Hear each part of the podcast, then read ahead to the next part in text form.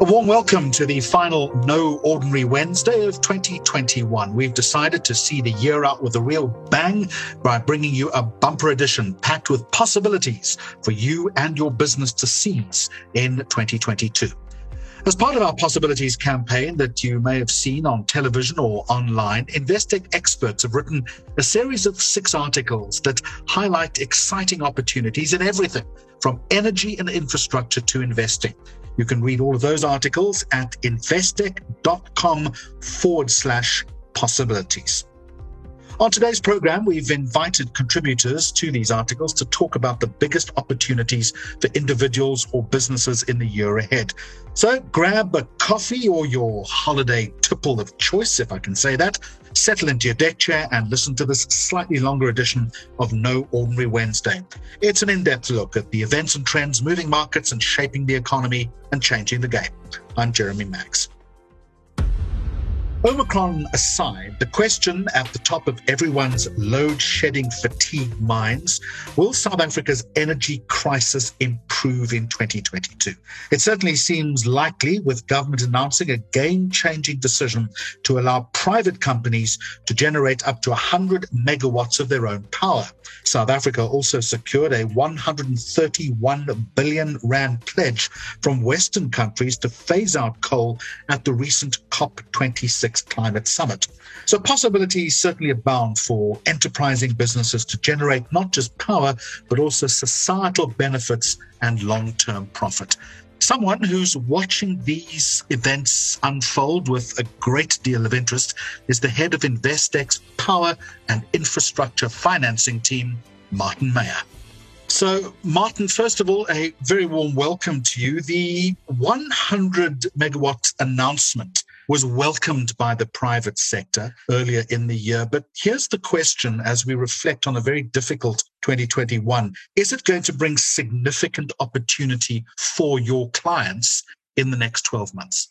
Yeah, thanks, Jamie. Look, we're working in, we're operating in quite an interesting space at the moment. We're seeing a lot of movement from reliance on Eskom into private sector generating their own power. At the same time, we're seeing Eskom looking to procure new renewable generation as well. So we really are seeing a lot of activity in, in, in this space. The move to 100 megawatts really does move the dial. Prior to the movement, companies could only put a one megawatt system on their roof to help out with their generation. They can now move that to, to 100 megawatts. We've already seen big corporates and mining houses putting out requests for proposals for the development of these power plants. We estimate that up to 5 billion rands worth of investment into these power plants will take place over the next two to three years. And we've seen probably five or six RFPs already in the market. These deals will more than likely close in the second half of, of next year. And that creates both investment opportunity for our clients as well as the civils, the engineering side, the actual building of the plant. So there's a whole lot of opportunity that comes with this announcement. For the companies themselves, they, in addition to obviously on the development side, from a supply side, the companies themselves are getting a lower electricity bill together with the latest buzzword, which is decarbonization. So we're seeing companies looking to decarbonize, and this makes them a lot more attractive for, for the export market. So there's a whole host of, of opportunity we see here. So yes, whilst we probably won't see it in the first six months, 2022, this is definitely going to get massive traction in, in, in the latter half of next year. You've also written, Martin, about other possibilities in the energy space, uh, green hydrogen, innovation and energy storage that would hopefully make a better, an easier life, would make a difference for society and business in general. What do you think then is going to emerge as the single biggest opportunity in the energy sector, let's say over the next uh, three to five years in the short to medium term? There's been been a lot of a lot of talk around green hydrogen, and it, and it is a buzzword. We, we don't believe that that green hydrogen is a, is a short to medium term opportunity. We think that opportunity is probably probably five to ten years away. So whilst that will be opportunity, we don't see that as an immediate opportunity. Where we see big opportunity, and it's it's sort of probably twofold where, where we see the opportunity. It's coming through in storage, so energy storage, as well as as grid infrastructure. So Eskom have, have announced that they need a lot of input, a lot of maintenance, a lot of work that needs to go into their grid infrastructure. We see a lot of opportunity in strengthening the grid, um, anything peripheral with regards grid infrastructure. We see that as, as one big opportunity. And the other opportunity is energy storage. So battery storage. The cost of battery storage has come down significantly over the last while, and it's starting to become really economical for companies and power plants to start looking at, at energy storage. So we see, see battery storage as a big opportunity. With the big rollout of, of renewables, you're going to need battery storage to effectively stabilize the grid, to maximize peak periods so typically your renewables when the sun shines is not necessarily when you're using the most power. So you need to be able to store that power and then put that in into the system during, during peak period. We see the rollout of, of energy storage as a big opportunity. This together with Eskom decommissioning some of their power plants over coming years, those connection points are, are going to need to be used for alternative ways to, to connect into the grid. And we see, see storage as a big opportunity there too. I want to move away from pure energy now and let's look at the concept of sustainable infrastructure projects. It's the topic in the second article in the possibility series. The article's premised on the so-called dawn of a new era in public-private partnerships in infrastructure. That rolls off the tongue very well, but we've heard it before. From your side, are you seeing real evidence of government being more open to work with the private sector in this respect? We most definitely are. Government have, have come a long way over the last couple of years with regards PPPs as, as they shortened public private partnership or PPPs. And we're seeing this in various guises. Infrastructure South Africa has, has seconded private sector individuals. Investec themselves have, have seconded an employee into infra, Infrastructure South Africa. And they're looking to really drive the structuring of, of infrastructure projects, driving the regulations around PPPs, ensuring that, that these projects are adequately structured. They've realized that there is a skill shortage within government and, and they've then seconded the private sector into to assist them with this. And this, this has come over the last sort of two years. In the last 18 months, they've had two symposiums where they've showcased a whole lot of projects that they're planning to bring to market to the public. The first set of projects, it's amazing where, you look at the difference between the first set of projects and the second set of projects, how, how far they actually have come in terms of structuring. The first set of projects, they, they were not bankable, whereas the progression to the next set of projects that they, have released, you can see that they've really are starting to structure these, these projects properly the PPP regulations are being reworked. They were inefficient. It took a long time to get projects through these various approval processes. And, and that was restricting a lot of these projects coming to market. So we really are seeing government coming to the party. They set up the infrastructure fund within the DBSA, and that is also being used to drive structure, but they have raised a whole lot of cash that they will then use to seed these projects, to drive these projects, and to fund certain parts of them where private sector are, are unable to come to the party. So we really are seeing government driving this process quite hard. So that's good news. There is a little bit of acceleration in that perspective, but you'll agree with me, Martin, it's all predicated on timing. A lot of these projects, as you've said, have failed to materialize. There's still a lot of uh, discussion around it. Are you confident then that 2022 possibly is going to be a year of real traction in that respect? We think so, Jeremy. And, and when we talk real traction, do we think we're going to see five to 10 projects come, come to the market in 2022? No, we don't. What we've repeatedly said to government is, is come to the market to one or two projects. Let's get the ball rolling. In our mind, that, that is traction in itself. And we really do believe that we'll see one or two projects coming to the market in, in, in 2022. One project that has been touted to come to market for some time is the Border Post project, which will be let as a PPP. Um, so we do believe that that's going to come to market. So we really do see some traction, but these are really big projects. These, these require a lot of investment. So we don't see five to 10 of these coming every year. But for us, traction will be let's see one or two. Let's make it work. Let's let's show the private sector, let's show the country that this can work. And from there we we won't look back. Of course, it's not just a South African issue, it's an African issue. So if you were to look at our northern neighbors and possibly beyond, again, when we're talking about sustainable infrastructure projects, where, Martin Meyer, are the biggest opportunities? When you look at our space and its power and infrastructure, I think power is going to, is really going to keep the market, keep everyone busy probably for the next 20 years. The run out, the decarbonization, power is going to keep this, this industry busy for a long, long time. In addition to power, we're seeing a lot of social infrastructure projects coming to market in, in our neighboring um, countries. A lot of them are not necessarily funded by the private sector, but clearly the private sector are there contracting and building these hospitals, these schools. All of these, these projects really are going to make a difference to our continent and, and to our neighbors. So we're seeing social infrastructure. We think hardcore transport infrastructure is going to be a big play on the continent too. We need these corridors to be developed to evacuate minerals, to evacuate various aspects driving these landlocked economies to the coast and enable them to export so we see sort of road and rail as also massive, massive projects with the continent need. And that's a very broad canvas that you have painted for us. Martin Meyer, head of Investec's Power and Infrastructure Financing Team, thank you for joining us on No Ordinary Wednesday. Thank you, Jamie.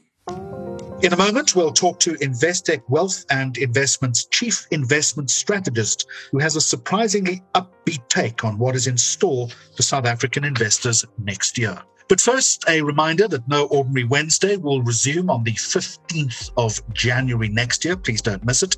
Subscribe to Investec Focus Radio SA wherever you get your podcasts. And if you like the channel, please rate us. It's been a year of economic turmoil for South Africa. The looting in July, the ongoing impact of the pandemic, the global supply chain crisis. Despite all of that, our new finance minister, Enoch Godongwana's maiden medium term budget policy statement was positively received by the investment community.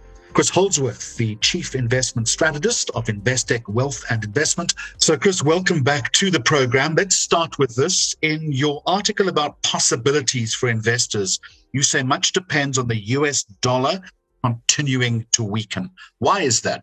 Uh, I think that the primary reason why South African growth has surprised over the past 12 months has been the strong performance of commodities in particular. Our trade surplus has been gargantuan.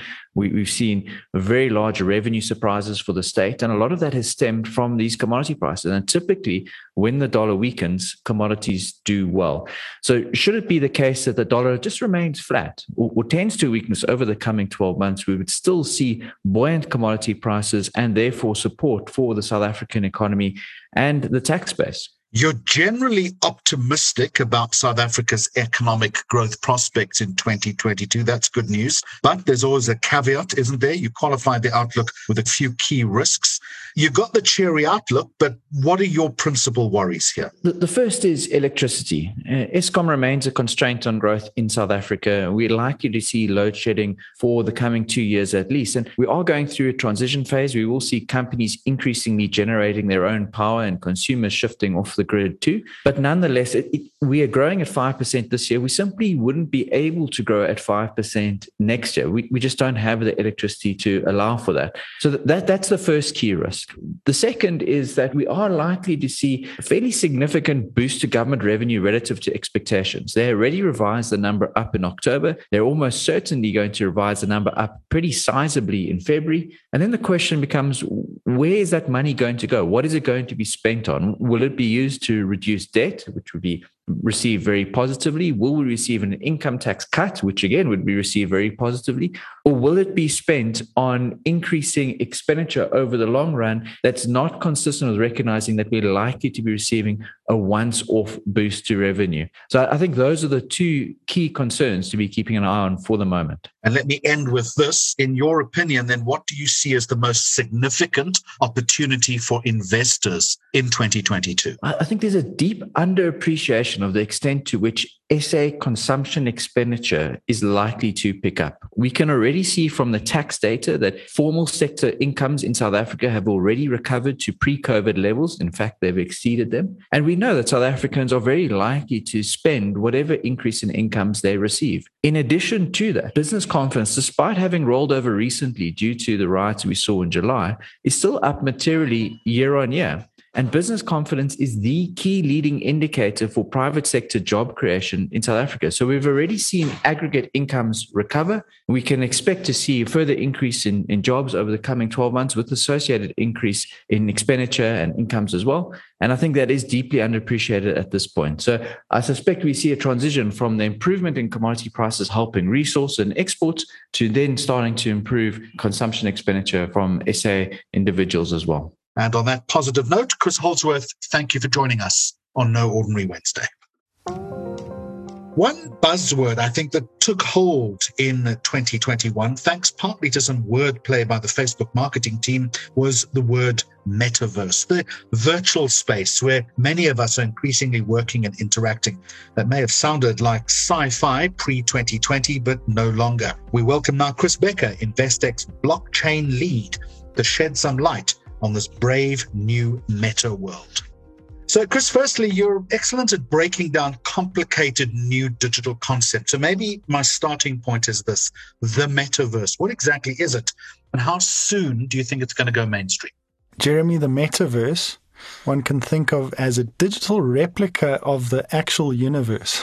so, if you think about uh, the real world that we live in, we're dealing with physical objects and, and, and, a, and an economy within that uh, where we have market prices and, and property and real estate and you know, advertising billboards and you know, streets that you can walk on. Now, imagine creating a digital version of that. That's the metaverse. What the metaverse is being enabled and empowered by blockchain technologies. It's another concept I'm sure we're going to get into shortly. One of the use cases of particularly Ethereum is to create tokens or digital goods known as non fungible tokens, which essentially give us the ability to assign property rights to digital goods for the first time ever in a manner where you don't have to trust a centralized intermediary like Facebook to assign those property rights to digital goods. And so, what we're talking about now is a world that's created and replicated in a sense digitally where you can own goods in this metaverse and trade these goods. You can buy advertising space and billboards so that when people enter this metaverse, this digital world, they're going to be looking at things. They could look at your advertising boards, for example. And they're buying property, they're buying all sorts of weird and interesting things like digital art as well. So that's kind of the concept of the metaverse. It'll have different applications as well. So it's not just a sort of single concept of what the, the metaverse is. There'll probably be different worlds connected and joined in this digital world, you know? The question, too, which I think you've partly answered, is how soon is it going to go mainstream? If I'm hearing you correctly, it is on the cusp thereof, isn't it? If you think about the last year and a half, most of us have been thrust into this very digital world. And so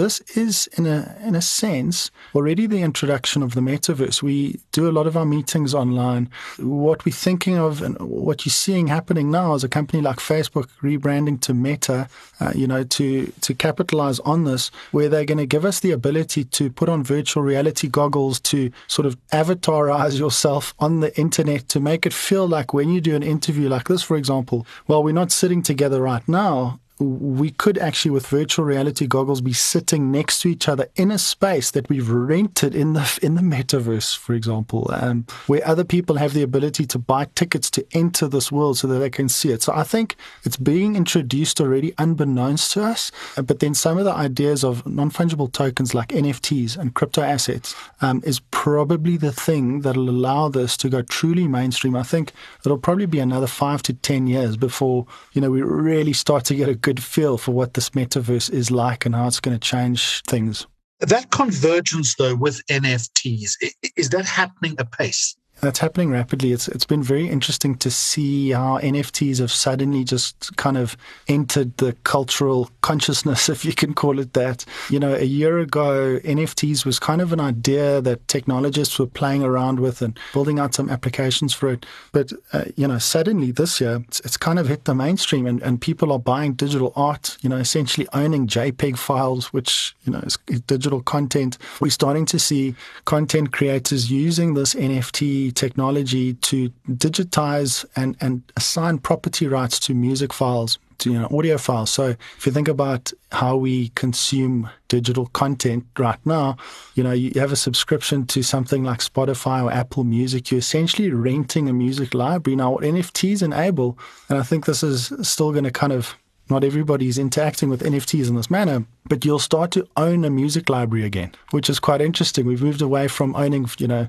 music library in the form of CDs or, or, or LPs, you know, records, towards renting digital content. And I think what's interesting about this new movement around NFTs is that we're going to be owning music fi- files and other digital goods again. But it's gonna it's gonna touch us in so many different ways. It's still very early stages. NFTs have kind of exploded into the the, cultural narrative uh, around digital art, but it's going to extend far more broadly than that and probably happen quite quickly.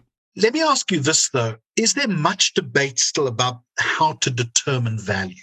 What's interesting about what's happening here is we haven't seen ownership of digital goods really ever before. Um, if you think about the sort of physical, the real world that we, you know, interact with, that we're very familiar with, we have very good methods of pricing physical objects and goods you know in the economy what we don't understand that well is how to price digital goods. So like i was saying nfts give us the ability as society and people acting in an economy to assign property rights to digital goods.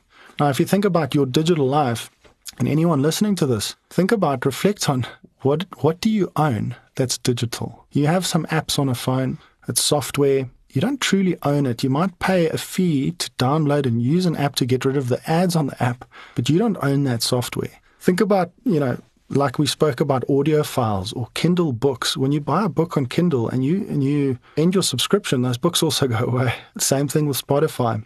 And you can think about all of the other digital stuff that you own. You upload photos to Facebook, you don't own those photos anymore. They now store it for you on their servers. And they're able to use it in ways that make money for them which is really comes down to processing this data in order to better target ads at you. So what NFTs now do is you have the ability to own digital goods outright yourself. It has an economic value to you. You can sell it to people, which means, you know, there's possible income and revenue opportunities directly in your hands. So you're empowered in a sense. But then also you have assets now, digital assets against which you know, you can borrow money, let's say, you know, so, so you can think about real estate as an asset that most people own. Banks like it as a collateral to extend credit against, loan against in the form of, you know, mortgage loans and bonds. You have, you own equities and, and, and stuff in a, you know, some kind of asset management portfolio. But now think about all these other digital goods that you're going to own. Um, many people are already owning that has economic value to them and they will be able to monetize it in certain ways. So there are games like Axie Axie Infinity and other games built on the Ethereum blockchain where you can own goods inside the game. And as a capitalist, you can essentially rent those goods out to other people who want to play the game, but don't want to full, pay the full price to play the game. And so, so there's going to be very interesting dynamics around understanding how these assets work, digital good ownership for the first time ever in an entirely new economy and ecosystem that's powered by blockchains and smart contracts, and payments can only be made in cryptocurrencies. So, yeah, it's difficult to kind of value these things very well because this technology and these different goods are so new. But yeah, and so it causes a lot of confusion. There's also a lot of scams. So people need to be careful around what it is that they do go and speculate on in the space. But I think it's going to be profound in terms of the influence that it has in our sort of digital lives and the, and the types of goods that we own. You've listed some of the potential assets. Those then who are savvy enough to seize and to capitalize on this new reality with the understanding that there is risk attached. Where in 2022 are the areas of greatest opportunity? That's a, I wish I mean, I wish I had a, crystal ball. Big question. Could, so that I can, uh, you know, know where things are going. But as we know, the future is a closed book. I think what's most interesting to me is you have different types of applications that have been built on blockchains in the last, you know, I'd say three to four years. An area that we've touched on now is is non fungible tokens or, or you know property rights of digital goods. That's something that I think culturally is going to be quite important to log into applications in the you know in the next few years. You're not going to have a username and a password as you do now. You're going to have to own a token, which might be an NFT, when you have that on your wallet, the application will become accessible to you. Okay, so it's going to come to everybody in different types of ways. It's not going to just be music libraries or books, or it's going to be software licenses or login tokens. It's going to be a whole variety of things. Like I said, these goods are going to have an economic value. So kind of park that concept. Then the other concept, which has been very interesting, and that was kind of a big theme in the in the crypto asset and blockchain space a year ago, hasn't gone away though. Development is still ongoing, but the hype has kind of passed. Is the area of decentralized finance. Decentralized finance is interesting because you can build smart contracts in order for it to contain business logic so that you can have a full fledged bank, for example, that lives purely on the Ethereum blockchain. So it's a fully digital programmatic bank powered by smart contracts. It's a bank without a bank, it's all on the internet. And I think what's most likely going to be very interesting in 2022 is as NFTs start to interact with these DeFi applications. And that's going to be very interesting because it'll give you the ability to, you know, own these digital goods, but for it to unlock additional economic value to in the sense that you can now use it as collateral for loans. So that's an area that's going to be very interesting. And I think another area is a concept known as a DAO, DAO, a decentralized autonomous organization. And what a DAO is, it's essentially a smart contract on a blockchain like Ethereum that gives you the ability to coordinate incentives amongst a group of people in, in an online community, um, but also coordinate in the sense of trying to achieve common goals by pooling capital. A very interesting recent example was the US Constitution. The 13th ever printed copy of the US Constitution went on auction at Sotheby's. And within a period of five days, a group of crypto nerds decided it would be a good idea to form a DAO and to raise capital from thousands of, of people who essentially send Ether or another crypto asset into the smart contract that the DAO was then able to use to bid at auction to purchase this constitution. Within five days, they coordinated from nothing. They raised $43 million in crypto and they bid at a physical auction. They were outbid in the end by the founder of Citadel, which is a large American financial services company's founder and CEO, Ken Griffin. But the concept of raising capital and allocating capital over the internet based on memes I think is going to be a very interesting concept, especially when you start to see these clubs, as you can essentially think of them, online clubs or communities where capital can be coordinated and allocated as they start to bid on real world assets. And so it's kind of a hybrid of memifying capital raising and allocation. There's a, there's an aspect of private equity or venture capital involved here, um, but these things are me- moving at the speed of the internet. It's moving at the speed of memes, so to speak. And you know these memes are really interesting in the life the lives that they have. And so to answer your question, I think those are kind of the two areas that I think uh, you know could be interesting to keep an eye on in 2022. Chris Becker, you've got to come back and visit us next year. Our brave new world. It's uh, it's exciting. It's terrifying. Uh, but what you say is absolutely necessary and absolutely relevant if we're going to get a grip on uh, on what is happening in the future. Thank you so much for joining me on No Ordinary Wednesday. Chris Becker, Investec's blockchain lead. And that for a fitting segue into the realm of global trends and possibilities. I'm joined now on No Ordinary Wednesday by Investec Chief Economist in the UK, Philip Shaw. So, Phil, a very warm welcome to you and thanks so much for joining us. You recently hosted a webinar with the deputy editor of The Economist magazine. You discussed the forces that are going to shape 2022. And it was outlined in the top 10 from uh, Star, uh, Tom Standage, the uh, deputy editor. And it included a backlash against big tech, crunch time for climate change, and also a standoff between democracy and autocracy. That is quite a list. Which prediction, which forecast stood out for you as a game changer as we look ahead to next year? Uh, hi, Jeremy. Yeah, Tom spoke on 10 issues, ranging from the economy. Uh, you mentioned the techlash, i.e., you know, technology giants under fire, both in the West and China, all the way to space tourism and the rivalries between the various startups and, and the superpowers. There's a lot of food for thought amongst that. But you know, if I'm going to pick one subject out, I'll look at what he said about cryptocurrency and its possible evolution. In summary, he remarked that it was likely to become more regulated, uh, and critically, that the head of the Securities and Exchange Commission in the United States actually understands it very well and is in a very good position to introduce regulations. He actually drew an excellent parallel with Napster. I don't know how many people remember Napster, but this was a piece of music sharing softwares in the early 2000s. Now, its use was deemed to be illegal, but it managed to morph into something that became both legal and, and also mainstream. And what Tom was saying is that this is the possible path of cryptocurrency, not that cryptocurrency is illegal, but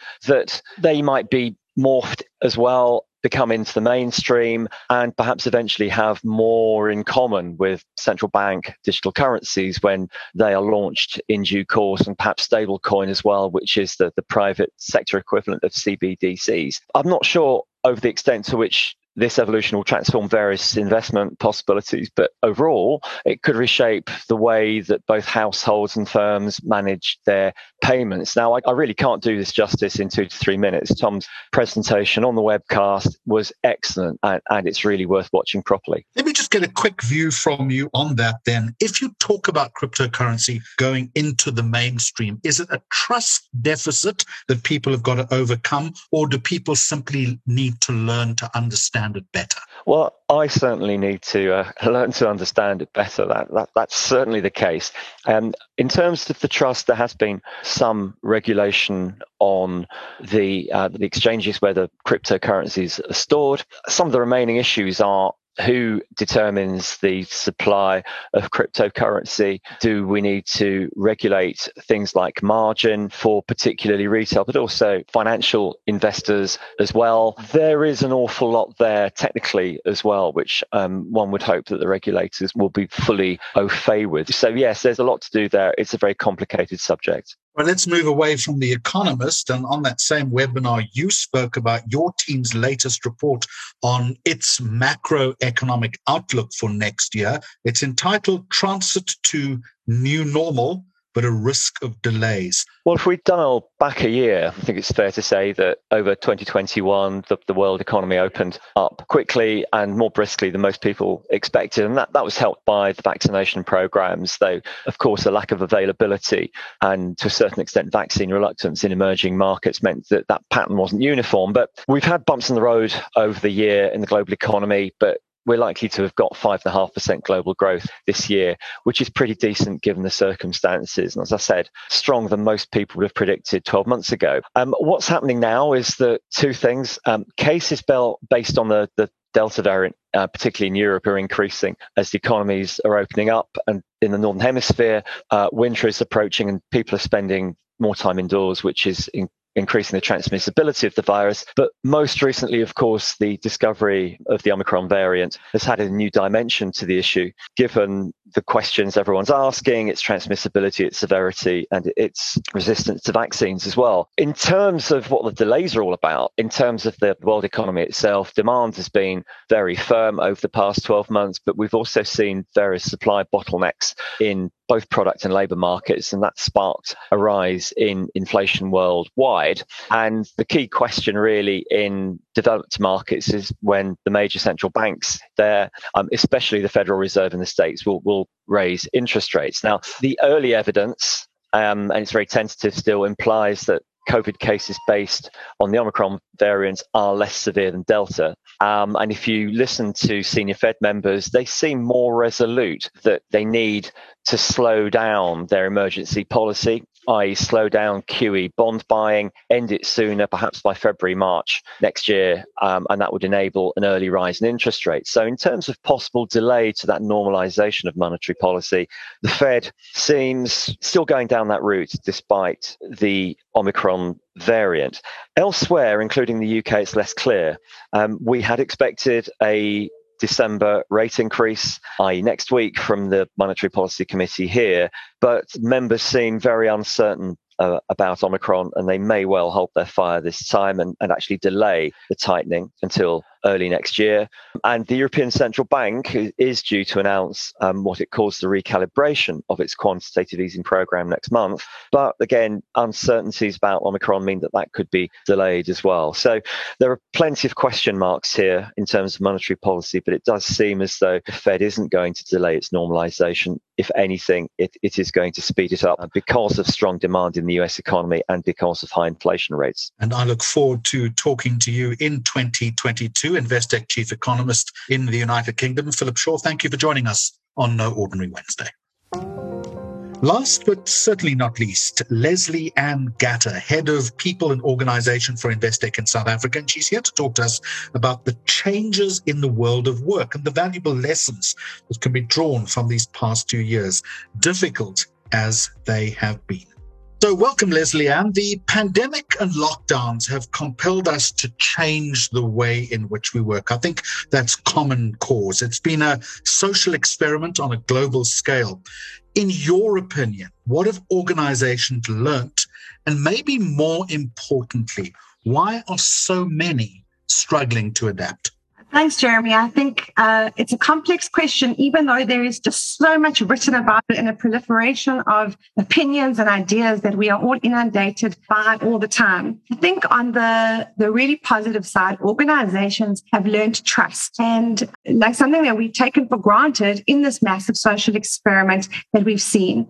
The role that organizations have typically played in the world is that of management and control. We've used contracts and compliance and constraint in order to, to hold people, to make sure that they are effective and productive, that they show up on time and that they do what is required of them. And then we use balanced scorecards and rating scales uh, in order to automate humanity as much as possible and try and assure various stakeholders, shareholders, clients, regulators, that we have a control over people and we have a control over the organization and we can guarantee delivery and profits. My take on what the pandemic has done for the world of work is really turn all of that on its head. And in the forced move of sending huge corporates home, essentially, we have had a massive turn that the environment has, has imbued so much trust in people. And by and large, they delivered. By and large, humanity rose uh, in corporate work and, and really delivered so that productivity was admired and capacity and capability was just praised continually. So the idea that employees need to be controlled and managed, I think is an opportunity for us to grasp and say, no, employees value trust. They have the ability to be about self-discipline. They can use stretch uh, and they can use you know challenge in order to really build an organization with us and, and, give so much more. But i think that very thing is the paradox. Very thing that we imbued employees with and organizations with that high level of trust that high level of, of stretch and an ability is what's also letting us down. Now the thing we're struggling with is to now let go of control. When control is within our grasp again and we can once again hold employees and control the organization we are seeking to do that again. So I think organizations uh, and executives who have so much burden of responsibility, obviously, on their shoulders, easily revert into patterns of, of control and say, how can we gain back control or take back control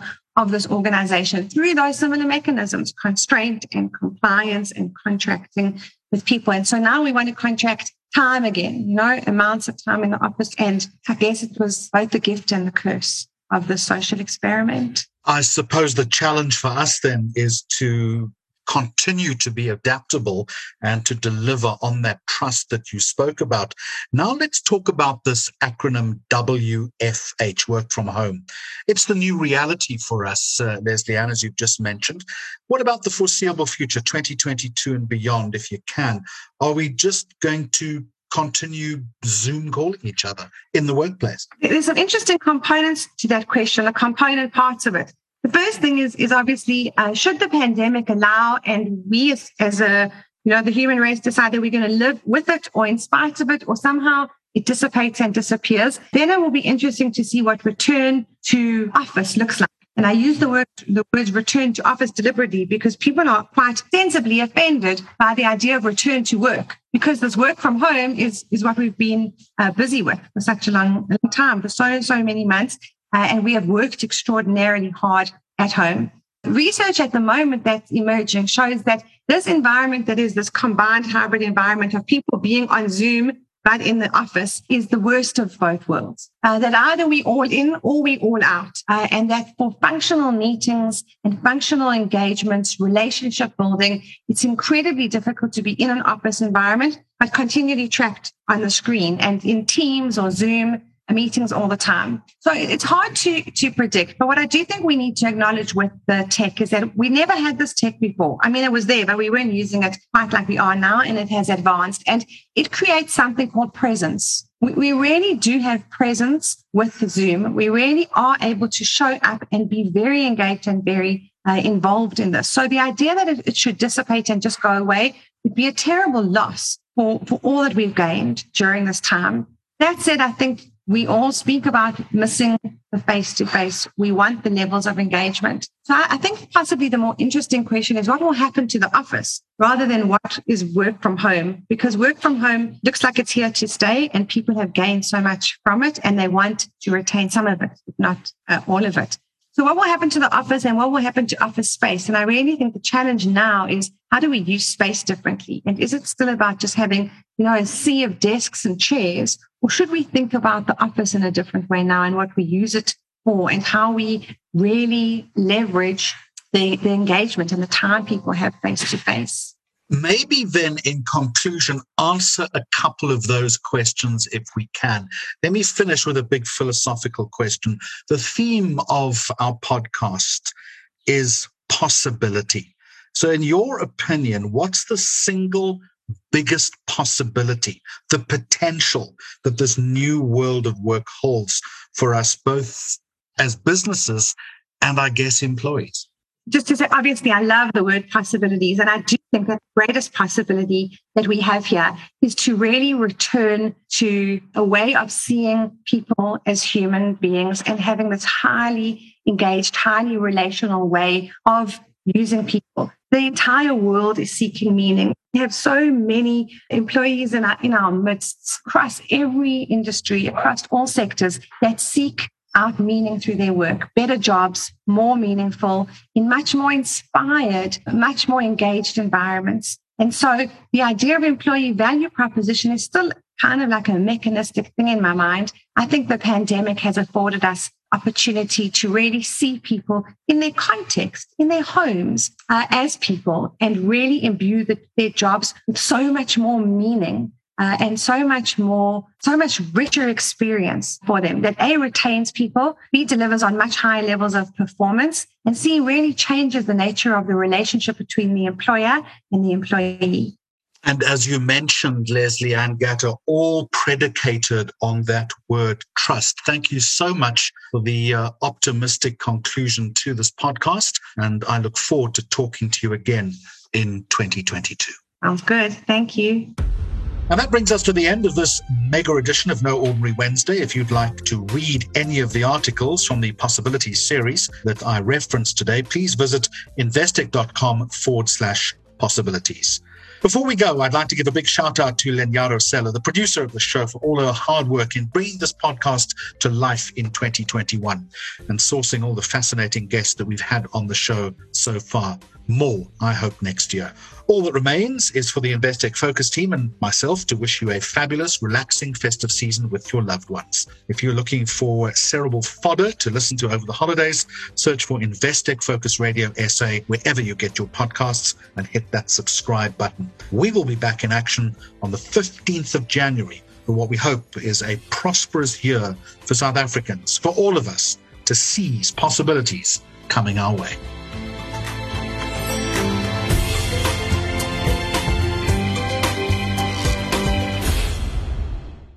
The views expressed are those of the contributors at the time of publication and do not necessarily represent the views of the firm and should not be taken as advice or recommendations.